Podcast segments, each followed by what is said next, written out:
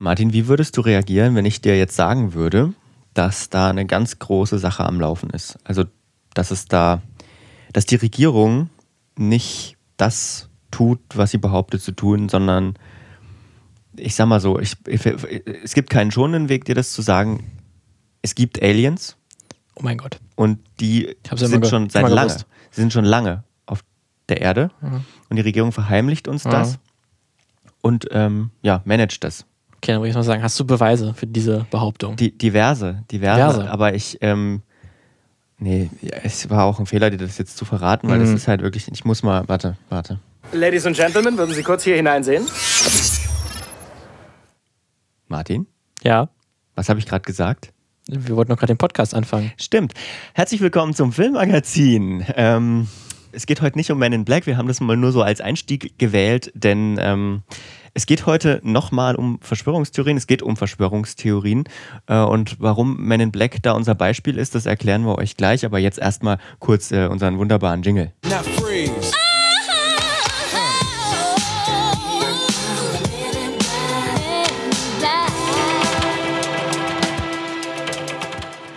damit haben wir dann auch offiziell die Filmmagazin-Folge begonnen. Aber Lukas, wir haben doch, du hast ja schon angesprochen, wieso sprechen wir denn nochmal über Verschwörungstheorien? Ja, wir haben eigentlich vor einem guten Jahr schon mal über Verschwörungstheorien hier im Filmmagazin gesprochen, beziehungsweise haben wir weniger darüber gesprochen, sondern wir haben ein Hörspiel zu dem Thema gemacht. Mhm. Ziemlich aufwendig, lohnt sich auf jeden Fall nochmal reinzuhören, ist auch äh, auf unserer Website filmmagazin.audio verlinkt. Aber äh, aufgrund der aktuellen Situation, die aktuellen Ereignisse zwingen uns dazu, nochmal eine ähm, Folge über Verschwörungstheorien oder beziehungsweise Verschwörungserzählungen, ja, wie wir sie jetzt nennen. Können wir dann auch nochmal sprechen, dass dieses Wort alleine vielleicht schon diskutabel ist, dass man das gar nicht so verwendet. Da kommen wir dann später nochmal darauf zurück. Aber wie du schon angesprochen hast, die aktuelle Corona-Situation äh, hat sozusagen dazu geführt, dass Verschwörungstheorien oder Verschwörungserzählungen blühen, äh, mhm. nochmal aufblühen und dass sie für viele Menschen sehr interessant sind und da viel drüber gesprochen wird. Deswegen haben wir uns gedacht, machen wir dazu auch nochmal was, insbesondere natürlich mit dem Fokus Film, weil ja. das bei der, bei der letzten Folge vielleicht auch ein bisschen kurz gekommen ist. Da haben wir auch mehr so erklärt, ähm, dass so die Faszination Verschwörungstheorien ja. sind, aber wir wollen dieses Mal ein bisschen stärker darauf eingehen, wie Filme überhaupt Verschwörungstheorien behandeln. Genau, und ähm, vielleicht auch die Grundfrage stellen, die wir dann ganz am Ende vorsichtig beantworten beantworten wollen, vielleicht ähm, tragen denn Filme wie zum Beispiel Man in Black dazu bei, dass wir leichter anfällig sind mhm. für Verschwörungserzählungen, weil wir es einfach in Betracht ziehen, weil wir diese Filme, auch wenn die natürlich ihre Verschwörungserzählungen nicht ernst meinen, wer weiß, aber ne? höchstwahrscheinlich nicht. Ne? Höchstwahrscheinlich ne? nicht. Ähm, einfach, dass wir die kennen, macht, sorgt das vielleicht dafür, mhm. dass wir ähm, auch in jeder Ecke sozusagen eine Verschwörung vermuten? Naja, wir versuchen diese Frage auf jeden Fall zu klären. Und ähm, ist auch die erste Folge, wo wir äh, seit Wochen jetzt, äh, der wir uns wieder in die Augen gucken können. Ähm, wir haben natürlich Sicherheitsabstand und alles gewahrt, aber wir sind, stehen uns wieder gegenüber. Weil wir gar nicht an Corona glauben. Ja, genau. Im Studio. Ähm, mit allem möglichen Sicherheitsabstand und ähm, ja, steigen gleich mal in die Verschwörungstheorien ein, hören uns aber erst noch mal kurz, äh, haben noch eine kleine Handlungsanweisung für euch. Gib mal einen Fuffi her. Ich muss, ich mach mal, ich gehe raus. Wenn du mir einen Fuffi gibst, dann mache ich draußen für, für, für dich persönlich Werbung. Dass du ein geiler Typ bist. Ja, Werbung. Die beste Erfindung der Menschheit. Oder? Finde ich auch. Werbung ist schon was Tolles. Ähm, keine Sorge, es kommt keine Werbung oh, an dieser Stelle. Schade. Habt ihr jetzt gedacht? Mm. Nein, wir machen keine Werbung. Das Filmmagazin bleibt werbefrei. Na, obwohl, wir machen doch was. Eigenwerbung. Ein bisschen Eigenwerbung ist, ist, ist die beste Werbung, denn wir wollen eure Stimme haben. Auf Twitter, auf Instagram oder persönlich uns geschickt, denn äh, wir würden gerne wissen, wie gefällt euch das Filmmagazin? Äh, was ist super, was ist nicht so super? Davon leben wir sozusagen auch ein bisschen. Wir nehmen ja sonst kein, kein Geld, sondern wir wollen, ob es euch gefallen hat. Eure Zuneigung ist unsere Währung. Ähm, deswegen schreibt uns da gerne, äh, wie es euch gefallen hat, per Mail oder per andere Social Media Dienste. Besucht auch auf jeden Fall filmmagazin.audio. Da haben wir noch viele, viele weitere Episoden Episoden mit spannenden Themen und Gästen. Und eine sehr gute Kommentarfunktion, die sehr gerne genutzt werden kann. Mhm. Wir antworten auch meistens. Deswegen aber jetzt back to the show. Ja, wir müssen auch mal irgendwann neue Werbung aufnehmen, würde ich sagen. Ja.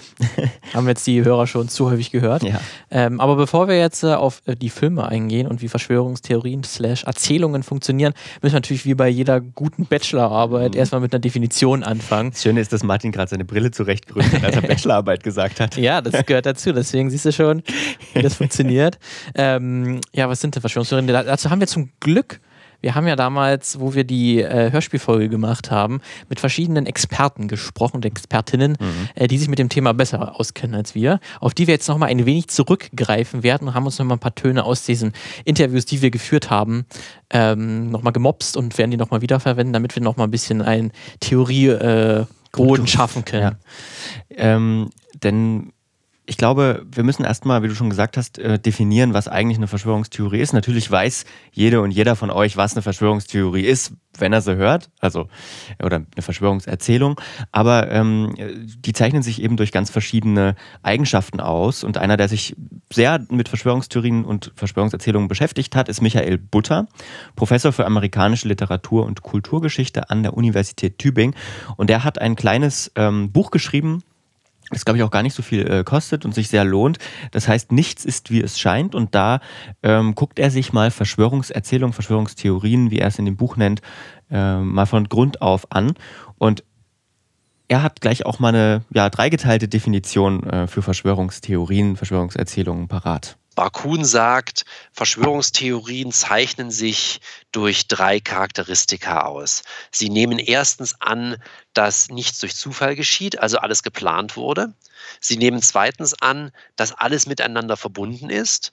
Und sie behaupten drittens, dass ähm, nicht so ist, wie es scheint, dass man also immer hinter die Kulissen schauen muss, um die wahren Verhältnisse zu entdecken. Ne, Stichwort, wach doch endlich auf. Ihr Schlafschafe. Ja, ne? genau. Da ist immer eine große Verschwörung hinter dieser eigentlich unscheinbaren manchmal Erklärung. Ähm, das ist ja auch was, ähm, womit ich mich dann auch nochmal näher beschäftigt habe. Ich habe mit ähm, Christian Schiffer gesprochen, das ist ein freier Journalist für den Bayerischen Rundfunk und der hat auch ein Buch geschrieben. Angela Merkel ist Hitlers Tochter, heißt das. äh, schön eye-catchy, ähm, dass man da sofort drauf kriegt, was ist das denn? Ähm, das ist tatsächlich auch eine existierende Verschwörungstheorie, ähm, die in gewissen Kreisen geteilt wird. und er hat auch in seinem seinem Buch halt über Verschwörungstheorien, Erzählungen gesprochen und auch sogar eine eigene entwickelt, ähm, die dann etwas nach hinten losgegangen ist. Äh, wenn ihr dazu mehr wissen wollt, dann hört uns einfach äh, die Folge nochmal von, von früher an, unsere Hörspielfolge, da wird das nochmal näher erklärt. Aber er hat mir auch ganz gut erklärt, ähm, wie Verschwörungstheorien denn funktionieren und dass besonders ähm, die bei gewissen Ereignissen, wenn die sich über unseren Horizont drüber gehen, dass sie dann besonders für Verschwörungstheorien anfällig sind. Aber was das natürlich attraktiv macht, sind natürlich dann doch mehrere Dinge. Es sind erstens einfache Erklärungsmuster ziemlich oft, ähm, die man auch sofort versteht. Und ähm, es gibt einfach Ereignisse, die kann man sich nicht so richtig erklären oder die kommen uns so monströs vor, dass wir dann eben auch eine große Erklärung brauchen oder haben wollen. Also kann es wirklich sein, dass die meist fotografierteste Frau der Welt, also Lady Di, einfach so umkommt, weil ihr äh, Chauffeur zu viel, zwei Drinks zu viel an der Hotelbar hatte. Ja, da wollen natürlich Leute dann eher was hören, was dem mit dem Schritt hält. Das ist also eine Erklärung, die damit Schritt hält. Ja. Ähm, oder kann es wirklich sein, dass ein paar Irre mit Teppichmessern aus dem Baumarkt für 3,58 an der Kasse äh, äh, Flugzeuge entführen und den Weltenlauf verändern? Kann das wirklich sein? Da muss doch mehr dahinter stecken. Das ist dieser sogenannte Expectation Bias, nennen das die Psychologen. Also, dass man eben die Erwartung hat, dass die Erklärung für das Ereignis genauso groß sein muss wie der, den Einfluss, den dieses Ereignis hatte.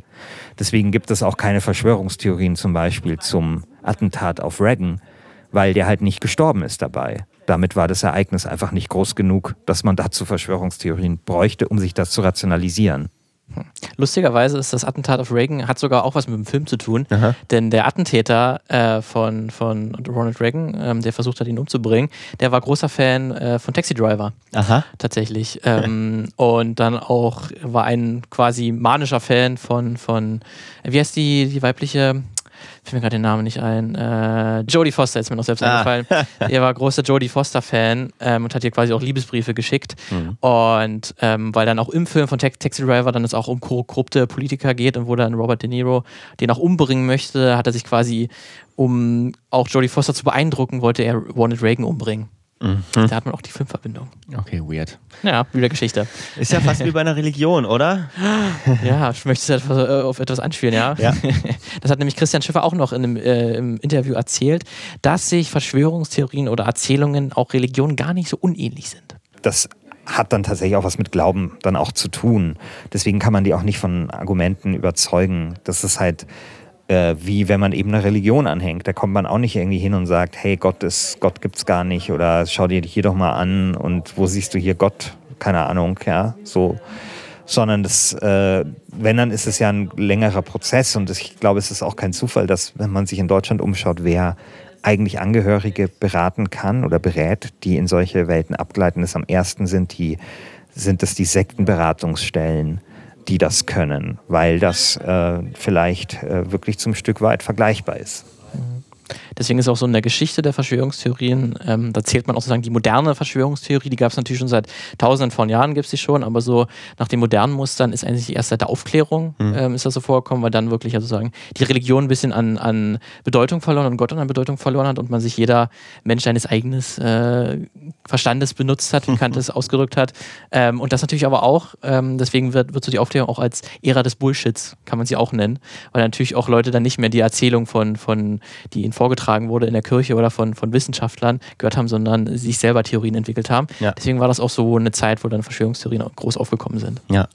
Ähm, Michael Butter hat noch was gesagt, was eigentlich ganz, ähm, was ich ganz äh, spannend finde, nämlich warum äh, Verschwörungstheorien so gut funktionieren eigentlich. Allgemein kann man sagen, was die Argumentationsstruktur angeht, dass Verschwörungstheorien eigentlich immer von hinten anfangen. Die stellen immer diese Frage cui bono, wem nützt das?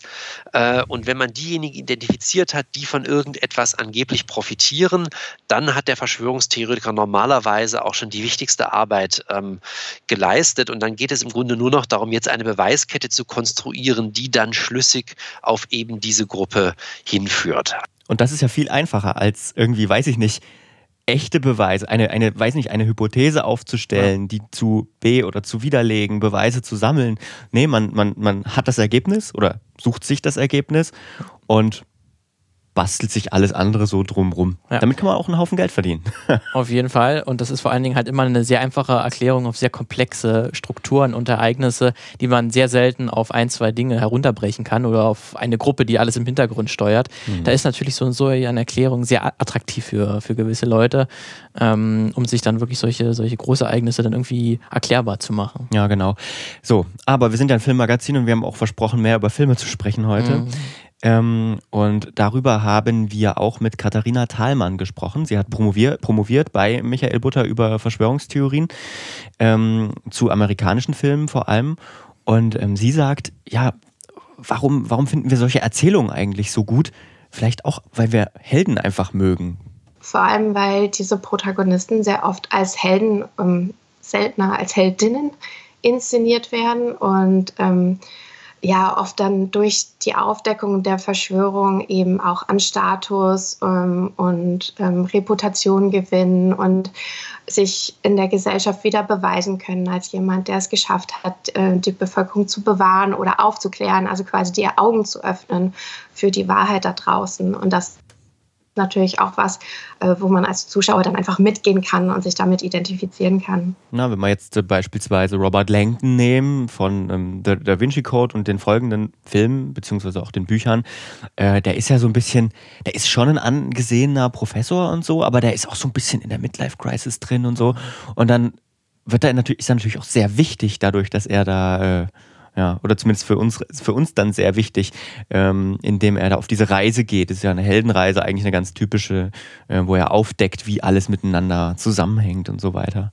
Und da werden dann auch gerade in den Da Vinci Code, dann geht es um Kreuzritter, Illuminaten. Ja, na klar. Äh, auch so Verschwörungstheorien, die irgendwie so jeder in der Popkultur mittlerweile irgendwie, irgendwie kennt. Ein buntes Potpourri. Der Verschwörungstheorien. Ja, so kann man so kann sich auf jeden Fall nennen. Und es ist so, ich habe auch mal so geschaut, was so auch so Filme sind, die so ganz, ganz früh schon auch mit, sich mit Verschwörungstheorien beschäftigt haben, also die alte Filme. Mhm. Und so einer der ältesten, den ich so mitgefunden habe, ähm, ist von 1922, ein Stummfilm von, von Fritz Lang, den großen Fritz Lang, mhm. ähm, der Metropolis äh, gemacht hat, für die, die jetzt nicht sofort äh, seinen Namen zuordnen können. Ähm, der hat Dr. Mabuse, der Spieler, mhm. kam 1922 raus. Da geht es um einen Arzt, der ein Doppelleben führt, quasi als Superschurke, der ist Kopf einer Verbrecherbande, der Mann, der manipuliert Menschen äh, durch Hypnose, ähm, betrügt, ähm, der beeinflusst den Aktienmarkt und will ein, wie er es selbst ausdrückt, Staat im Staate aufbauen ähm, und führt da so zwielichtige Geschäfte im Hintergrund. Ähm, das ist schon so ein Film, ähm, wo ein sagt, die Stummfilm-Ära, wo man jetzt nur durch, nur durch so Einblendungen von Text eigentlich eine Geschichte groß erzählen kann. Ansonsten halt stumm mit den mhm. Schauspielern agieren muss und dass da schon äh, solche Themen behandelt wurden. Das war auch für Fritz Lang, hatte ich gelesen, ähm, so eine Beobachtung, dass er damit auch so die 20er Jahre persiflieren wollte, wo halt auch das äh, Kriminalverbrechen gerade auch seinen Höhepunkt hatte und dass man damit schon darstellen wollte, welche zwielichtigen Geschäfte die im Hintergrund führen und dass sie da auch wo politisch ihre Finger mit im Spiel haben. Ähm, aber ist natürlich auch so jemand wie Hitchcock, Alfred Hitchcock, der ist natürlich eigentlich auch mit Verschwörung eigentlich groß geworden. Also gibt, mhm. glaube ich, kaum Film von ihm, äh, wo nicht irgendwo ein Mann, ein unschuldiger Mann in irgendeine Verschwörung hineingerät. Also so ganz bekannt. Ähm, natürlich der unsichtbare Dritte, ähm, wo, wo das jemandem passiert. Ähm, oder der Mann, der zu viel wusste. Hm. Heißt schon perfekt ja. so. Hat er sogar zweimal gemacht, den, den Film, wo, ähm, wo ein Mann von einem Komplott äh, erfährt, dass ein Regierungschef getötet werden mhm. soll und dann von äh, Agenten gejagt wird. Mhm. Äh, so ganz klassischer Hitchcock-Film. Ähm, dann natürlich auch sowas wie. Der Mann, Entschuldige, der Mann, der zu viel wusste, wir brauchen einen. Elektrobiomechanischen Neutralstrahlen, Null Synapsen repositionieren. Ja, ich wollte es nochmal abspielen. Dann hätte man das Problem nicht gehabt, wenn man den damals schon einsetzen hätte können. Äh, dann gibt es natürlich auch so was Schönes wie der, der Manchurian-Kandidat äh, aus den 60er Jahren. Mhm. Ähm, da wollen Kommunisten mit Hilfe von Gedankenkontrolle politische Attentate durchführen. Ähm, dass man merkt, äh, der Film spielt halt zur Zeit des Kalten Krieges. Äh, der Film wurde sogar 2004 mit Denzel Washington nochmal neu gedreht. Da ist es dann, weil es 2004 war, nicht mehr ganz so cool. Gibt es keine, keine, Kommunisten mehr. Da, da war es dann tatsächlich eine Multi-Corporation, also irgendein ominöses Unternehmen, ähm, was global agiert, was mit Hilfe von Gedankenkontrolle dann auch den Aktienmarkt und äh, durcheinander bringen will und politische Attentate vollzieht. Mhm. Ähm, aber auch dann in den 70ern gibt es sowas wie der Marathonmann mit Dustin Hoffman wo dann ein unschuldiger Geschichtsstudent in eine Verschwörung gerät von Geldwäsche und Altnazis und CIA ist auch noch mit dabei. Die CIA auch super immer. Die CIA wird ja. auch ganz, ganz, ganz häufig, äh, ist da irgendwie in dubiosen Geschäften mit involviert. Ähm, es gibt auch sowas hier, die Born-Identität ist dafür mhm. halt auch so ein Beispiel, ne, wo, wo die CIA ähm, versucht, ihre illegalen äh, Aktivitäten zu vertuschen mhm. und dann Born so als abtrünniger Agent das dann irgendwie aufdeckt. Ähm, es gibt dann, wie gesagt, das Man in Black, was wir schon angesprochen haben, Sherlock Holmes, die mit äh, Robert Downey Jr. Ja. im Prinzip auch, da ist Professor Moriarty im zweiten Teil, der will den, den Weltkrieg auslösen ja. und, und hat dazu äh, Bombenangriffe äh, ja, veranlasst er Bombenangriffe, die aber getarnt sind als Angriffe von Anarchisten. Mhm. Ähm, sowas. Ähm, dann gibt es sowas wie 2012, mhm. wo sich die Prophezeiung des Weltuntergangs der Mayas einfach dann, also ist wahr geworden. Ja. Sie hatten immer recht. Ähm, der danach, Roland Emmerich. Der Roland Emmerich, der hat schon immer gewusst. Ja. Dann auch Superheldenfilme mhm. ähm, sind natürlich eigentlich auch die perfekte Grund- oder Nährboden für Verschwörung. Sowas wie Captain America Winter Soldier, wo dann mhm. einfach rauskommt, dass SHIELD, die US-Behörde, die man im Prinzip wie die CIA oder FBI sind, dass die auch von Nazis unterwandert sind ja.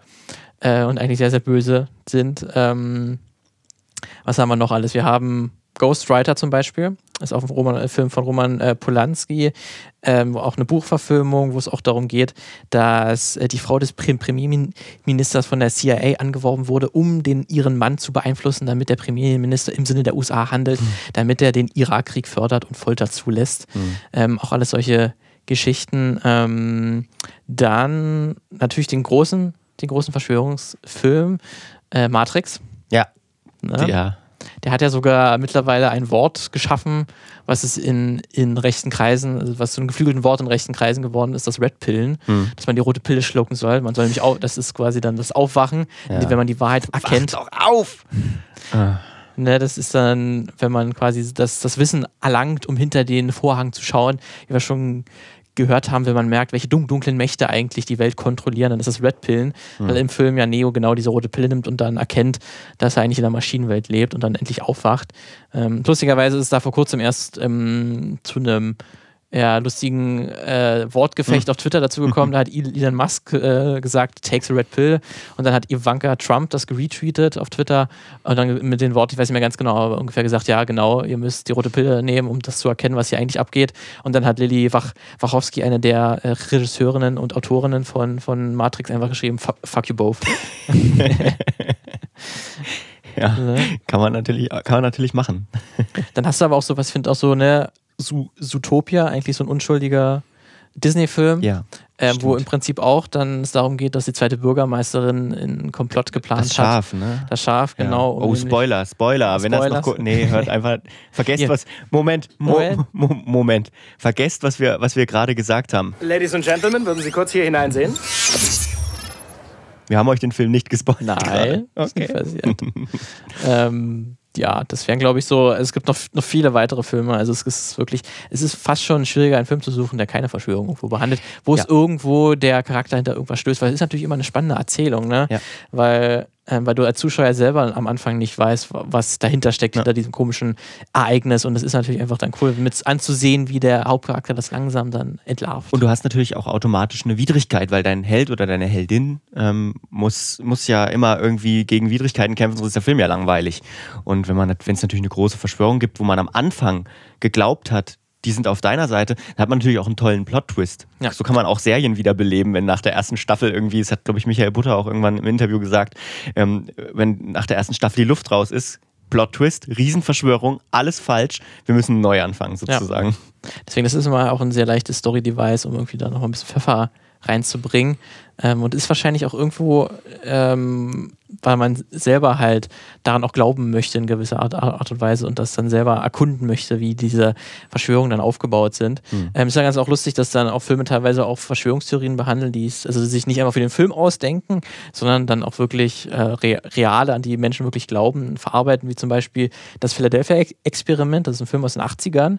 Ähm, da geht es darum, dass das US-Militär während des Zweiten Weltkriegs an so einer Tarntechnologie für Kriegsschiffe gearbeitet hat, dass sie sich unsichtbar machen können und vor dem Radar nicht mehr sichtbar sind.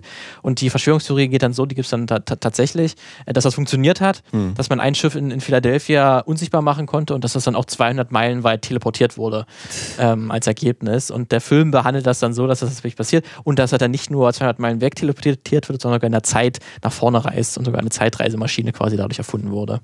Ah. Ne? Und dann gibt es auch solche Filme, wie Devil's Pass. Mhm. Da geht es um das Unglück am Djatlov Pass. Das ist, ähm, das war 1959, da sind neun Skiwanderer in dem Uralgebirge in, den, in, in äh, der UdSSR umgekommen unter sehr mysteriösen Umständen. Ähm, da hat man nämlich festgestellt, dass sie ihre Zelte von innen heraus aufgeschnitten wurden und dass dann die Wanderer höchstwahrscheinlich leicht bekleidet oder auch nur barfuß ihr Zelt verlassen haben und dann irgendwie im Schnee umgekommen sind. Man hat dann später an den Leichen ähm, innere Verletzungen äh, festgestellt, Schädelbrüche und gebrochene Rippen. Mhm. Und einige der Kleidungsstücke waren auch äh, wohl radioaktiv kontaminiert. Ähm, alles sehr mysteriös. Man hat nicht wirklich eine Todesursache feststellen können.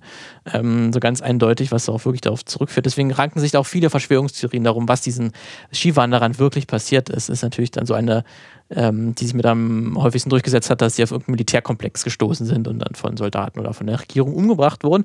Und genau dieser Film Devil's Pass handelt davon im Found Footage. Ähm, Stil, wie jetzt Blair Witch Project, dass dann äh, Leute da dorthin reisen, Jahre später und herausfinden wollen, was da passiert. Und die stoßen natürlich auf ein geheimes Militärlabor ähm, und einen Bunker, wo irgendwelche komischen Experimente durchgeführt werden, wo die dann lustigerweise sogar Akten finden zum Philadelphia-Experiment. Das hat nämlich wow. auch gegeben. Der Film verhandelt sozusagen gleich zwei Verschwörungstheorien, wow. die es tatsächlich gibt. Na, um nochmal Michael Butter zu zitieren, alles hängt irgendwie zusammen. Alles hängt irgendwie zusammen, ne? diese Muster, äh, die man dann irgendwie erkennt. Und das kann ja nicht, nicht sein, dass das irgendwie nicht zusammenhängt. Das muss ja irgendwo mit reinspielen. Deswegen ist es ganz häufig. Was hast du denn noch für Filme gefunden, Lukas? Na, ich habe vor allem im letzten Monat einfach auch mal drauf geachtet, so was ich für Filme auch nebenbei mal geschaut habe und nachgehört hab, äh, nachgeholt habe mit dem Hinterkopf, dass wir diese Folge machen. Und da fällt einem tatsächlich dann auf, wie viele Filme eigentlich Verschwörungstheorien beinhalten, auch wenn man jetzt nicht sagen, oder Verschwörungserzählungen zumindest beinhalten. Ich habe ähm, nochmal die James Bond-Filme äh, mhm. nachgeguckt und ähm, da sind ja fast alle tatsächlich, also bei, ähm, man kann jetzt ein bisschen darüber streiten, weil ähm, Spectre am Ende äh, ordnet ja sozusagen all diese Bösewichte einer großen Organisation zu, womit eigentlich alle von den neuen Daniel Craig Bonds ja eigentlich auch eine Verschwörungserzählung mhm. beinhalten. Da kann jetzt zum Beispiel Casino Royale nichts dazu. Da würde ich sagen, so eine richtige Verschwörung, hm, weiß ich nicht, aber später auf jeden Fall bei Skyfall ähm, oder bei Spectre, wie gesagt, ja dann auch sehr. Ähm, Finde, also ja, ist das so. Und bei Quant beim Quantum Trost auch.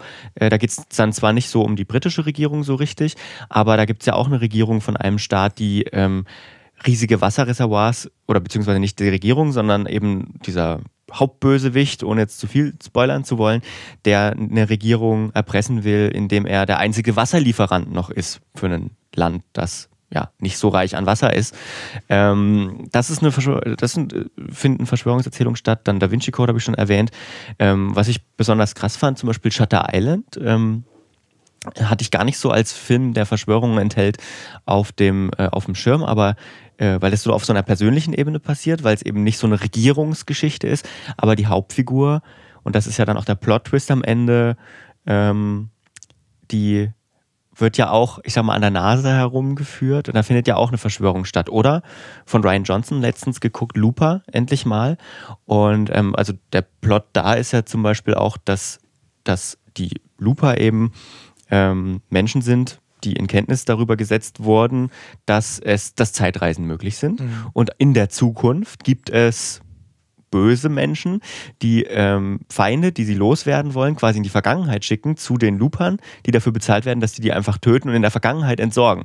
Das heißt, ja, man hat, ja, man, man tötet einen Menschen, bevor er gebor geboren wurde, sogar im Prinzip sozusagen. Ja, bevor oder entsorgt ihn. Genau. Entsorgt ihn, ja. Ja. ja. Und das ist eigentlich auch eine Riesenverschwörungs- Erzählung. Ja, aber die ist dann eigentlich wieder so abwegig, dass man eigentlich sagt, ist denn das jetzt so schlimm, dass der Film das behandelt und kann das dann wirklich, ist das jetzt wirklich, sollte genau. man das wirklich kritisch, kritisch hinterfragen, äh, dass Filme darauf zurückgreifen, auf solche, ja. auf solche Storymittel. Und das ist jetzt meine Frage an dich, ja. trägt das, also klar, man kann das relativ easy einordnen alles, aber trägt das aus deiner Sicht dazu bei, dass wir, wenn's, dass wir es zumindest in Betracht ziehen, ähm, dass es sowas wie Verschwörungen doch geben könnte, wenn wir viele solche Filme sehen? Was meinst du? wahrscheinlich irgendwo schon, also ich glaube, haben, also dass Filme äh, Auswirkungen haben auf, mhm. unseren, auf unsere Sichtweisen, das ist ja, glaube ich, jetzt eigentlich nicht abwegig. Mhm. Ähm, und natürlich spielen die dabei eine Rolle. Das ist natürlich nicht der einzige Grund. Also keiner wird, weil er einen Film gesehen hat, sofort zum Verschwörungstheoretiker ja. und sieht überall Muster, wo keine Muster sind. Na, wer weiß. Ähm, aber ich glaube, die würden auf jeden Fall ihren Anteil daran haben, dass auch in so einer, in so einer Grundskepsis wahrscheinlich versetzt wird. Gerade weil es gibt ja auch äh, Politiker oder so, werden in Filmen ganz häufig als korrupt dargestellt oder dass mhm. irgendwo immer immer im, im Staate noch irgendwo jemand seine Finger noch im Spiel hat und das ist immer eine Art, immer in der Held, immer, er braucht immer einen Kontrahenten. Das ist ja nicht der Held eigentlich in den meisten Erzählungen. Ne? Er braucht ja immer den Gegenspieler und der ist dann halt häufig Teil irgendeiner Art, irgendeiner Art von Verschwörung, egal ob es jetzt ganz groß ist ja. in einer, Teil einer Regierung oder halt ganz klein persönlich. Ähm, und dass man da schon immer so in, diesem, in dieser Grundskepsis dabei ist und man versucht dann mhm. auch, wenn man so einen Film guckt, immer herauszubekommen, ja, ja, das ist doch bestimmt so. Man will ja schon den, den Story-Twist hervorahnen ja. und dass man das da schon immer so ein bisschen so, so die, wirklich diese Grundskepsis miterlangt durch, durch Filme, dass sie dabei mithelfen können, dass man, dass man solchen ja, Staatskonstrukten immer ein bisschen auch skeptisch äh, sich hinterfragt und ja immer das Individuum, das, die, das diese Wahrheit herausfindet, ja. dem er immer nach, nacheifert. Ja, und ich glaube, da spielt er auch mit rein, dass natürlich der Gegenspieler oder die Gegenspielerin am Anfang immer ähm, mächtiger sein muss als der Held oder die Heldin. Ja. Ähm, ich glaube, das ist halt auch wichtig und deswegen bringt es natürlich viel, die in so einen großen Kontext einzuordnen, der erstmal noch nicht so durchschaubar ist, weil ähm, Wissen ist Macht in dem Fall und ja. wenn ich nicht so viel weiß über meinen. Gegenspieler, Gegenspielerin, dann ist, scheint er oder sie natürlich erstmal mächtig. Ja, das stimmt, du brauchst dieses Machtverhältnis oder dieses Machtungleichgewicht ähm, davon. Und das kann, das muss dann sich ja irgendwann auch umkehren, damit die Heldenreise irgendwie auch Sinn ergibt. Ja. Und ähm, das funktioniert eben ganz gut, indem so eine Verschwörung aufgedeckt wird. Deswegen, deswegen wenn, wenn man es andersrum machen würde, das wäre das wär halt herausfordernd. Ich glaube, das würde schon funktionieren. Ja. Ähm, aber das ist einfach, das sind wir nicht gewohnt. Das machen wir seit, seit Jahrzehnten ja, oder nach fast Jahrhunderten erzählen wir so Geschichten. Ne? Ja.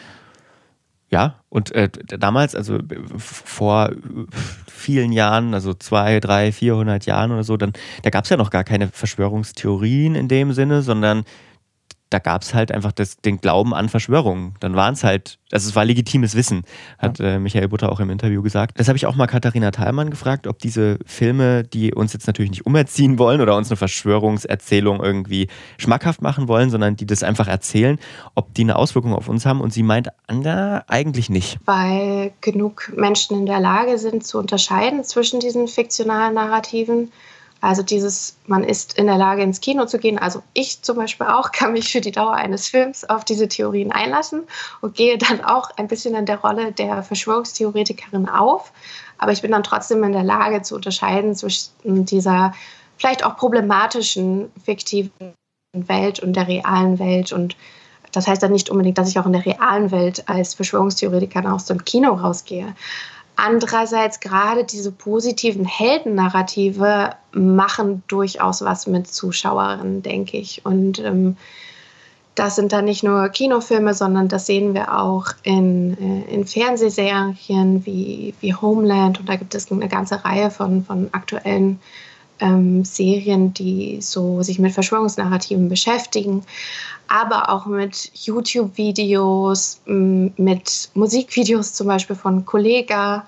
Da wird dann dieses Helmmuster sehr stark bedient und ich glaube schon, dass das ähm, ein Narrativ ist, das vielleicht auch bei, bei Jugendlichen, jungen Erwachsenen, Erwachsenen Spuren hinterlässt ähm, und dass man dann vielleicht unter Umständen diesem Heldenbild nacheifern möchte. Hm, und ich glaube, dass was auf jeden Fall passieren kann, sieht man ja bei Matrix, ist, dass sowas dann auch missbraucht wird von anderen Menschen, die ja. das missbrauchen wollen. So. Also wir hatten das ja auch schon in der Folge über konservative Weltbilder, dass dann gewisse Filme einfach dann genommen werden von mhm. bestimmten Gruppen und ein bisschen ihrer Ideologie angepasst werden ja. und sie sich das dann die Pop Popularität des Films nutzen für ihre Zwecke. Und das ist ja bei Matrix eigentlich ziemlich, ziemlich krass, weil an sich der Film äh, von zwei, zwei Transfrauen gemacht wurde und wo es eigentlich auch darum geht, so den, sein eigenes Ich zu akzeptieren und du kannst ihn auch eigentlich sehr, sehr liberal auslegen. Mhm. Und der Film wurde, ist jetzt so in rechten Kreisen für Take the Red Pill ja. ähm, genommen wurden. Und das ist halt, was man fast nicht verhindern kann, weil Gruppen nehmen sich manchmal einfach Filme ja. und deuten den zu, zu ihren Zwecken um. Ja weil er halt auch, also er hat halt auch so, er ist halt auch cool irgendwie, also für die 2000er. ähm, hat ist eine spannende, äh, so eine spannende Geschichte. Man kann ihn ist super gealtert, zumindest der erste Teil. Ja. Ähm, und ist auch auf eine Art, wenn man ihn so lesen will, ähm, sehr ja, heroisch, männlich, so, wenn man ihn so lesen will.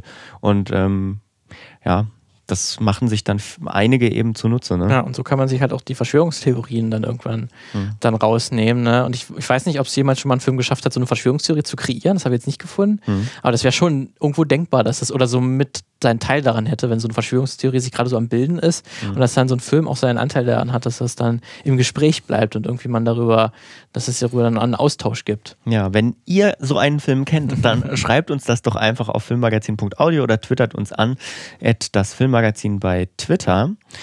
Und ähm, wir haben noch einen O-Ton, ne? Genau, ich habe noch, da hat nämlich äh, Christian Schiffer, habe ich auch kurz drüber gesprochen. Ähm, und er hat mir nämlich dann, dann auch gesagt, dass er mittlerweile auch mit Verschwörungstheorien auch ein bisschen sein Problem hat in der, in der Popkultur und in, in den Kinofilmen, in Videospielen. Denn die sind einfach, muss man sagen, mittlerweile auch ganz, ganz schön ausgelutscht. Das ist einfach, wenn dir nichts mehr einfällt, dann bau eine Verschwörungstheorie ein. Ist so mein Gefühl. Damals in den ähm, 90ern bei Akte X war das ja noch relativ neu. Und mittlerweile hat aber jedes zweite Computerspiel irgend so einen Verschwörungstwist. Und jedes Mal dieses Nichts ist, wie es scheint. Und so. Und ich weiß nicht, ob das Einfluss hat auf Verschwörungstheorien, aber ich als Konsument von Popkultur finde es halt einfach ein bisschen fad mittlerweile und würde mir generell da ein bisschen mehr Kreativität wünschen. Ähm, Wäre es nicht irgendwie auch mal cool, eine Serie zu machen, wo am Ende einfach mal die Sachen so sind, wie sie sind? Ja? Also kann man nicht einfach mal äh, einen Plot-Twist anders machen? Ja? Aus der Verschwörung hin zu, mh, hm, vielleicht ist es doch nicht so? Ja? Ich, ich finde, das ist mittlerweile so abgegriffen und ich, ich finde, das ist so lazy ähm, Drehbuch schreiben so ein bisschen für mich. Lazy Drehbuch schreiben. Lazy Drehbuch schreiben. Lazy Podcasten hat jetzt ein Ende auch.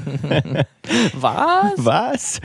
Ja, ähm, hat wieder viel Spaß gemacht äh, in der nächsten Episode. Wir haben uns sogar jetzt schon gerade auf ein Thema geeinigt. Wir verraten es mal noch nicht. Hm. Ähm, Mitten in der Vorbereitung zu dieser Folge sind uns dann noch das nächste Thema ja, eingefallen. So muss das, so hm. muss das laufen.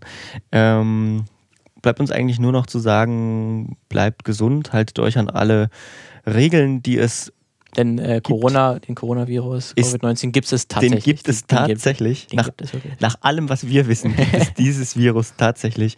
Ähm, da muss es keinen Film drüber geben. Da muss es keinen Film. Oh, es wird einen Film drüber geben. Oh ja. Die Filme, die das, das wird uns auf jeden Fall. Wann, wann, denkst du, in wie vielen Jahren kommt die äh, Corona-Filmwelle? Das kommt, glaube ich, drauf an, ähm, wann also wieder gedreht wir, werden kann. Na, glaub, sagen, wir, sagen wir jetzt mal 21, Anfang 21 ist es halb, halbwegs vorbei, dass man wieder richtig drehen kann. Dann denke ich mal, also ich glaube, die ersten Drehbücher werden gerade schon geschrieben. Die geschrieben ja. ähm, ich denke mal so, wir werden 21 sicherlich schon. 21 kommt schon der erste Film. Hm, vielleicht nicht gerade ein großer Hollywood-Film okay. oder so, aber wir werden das vielleicht 22 mal gucken. Okay. Nagel mit dieser, dieser, mit dieser Aussicht verlassen wir euch. Ja. Ähm, wie gesagt, äh, Lukas hat, glaube ich, schon alles gesagt. Oder ja. willst du noch was ergänzen? Nee, tschüss. Tschüss. Tschüss. Tschüss. Gut. Tschüss. tschüss.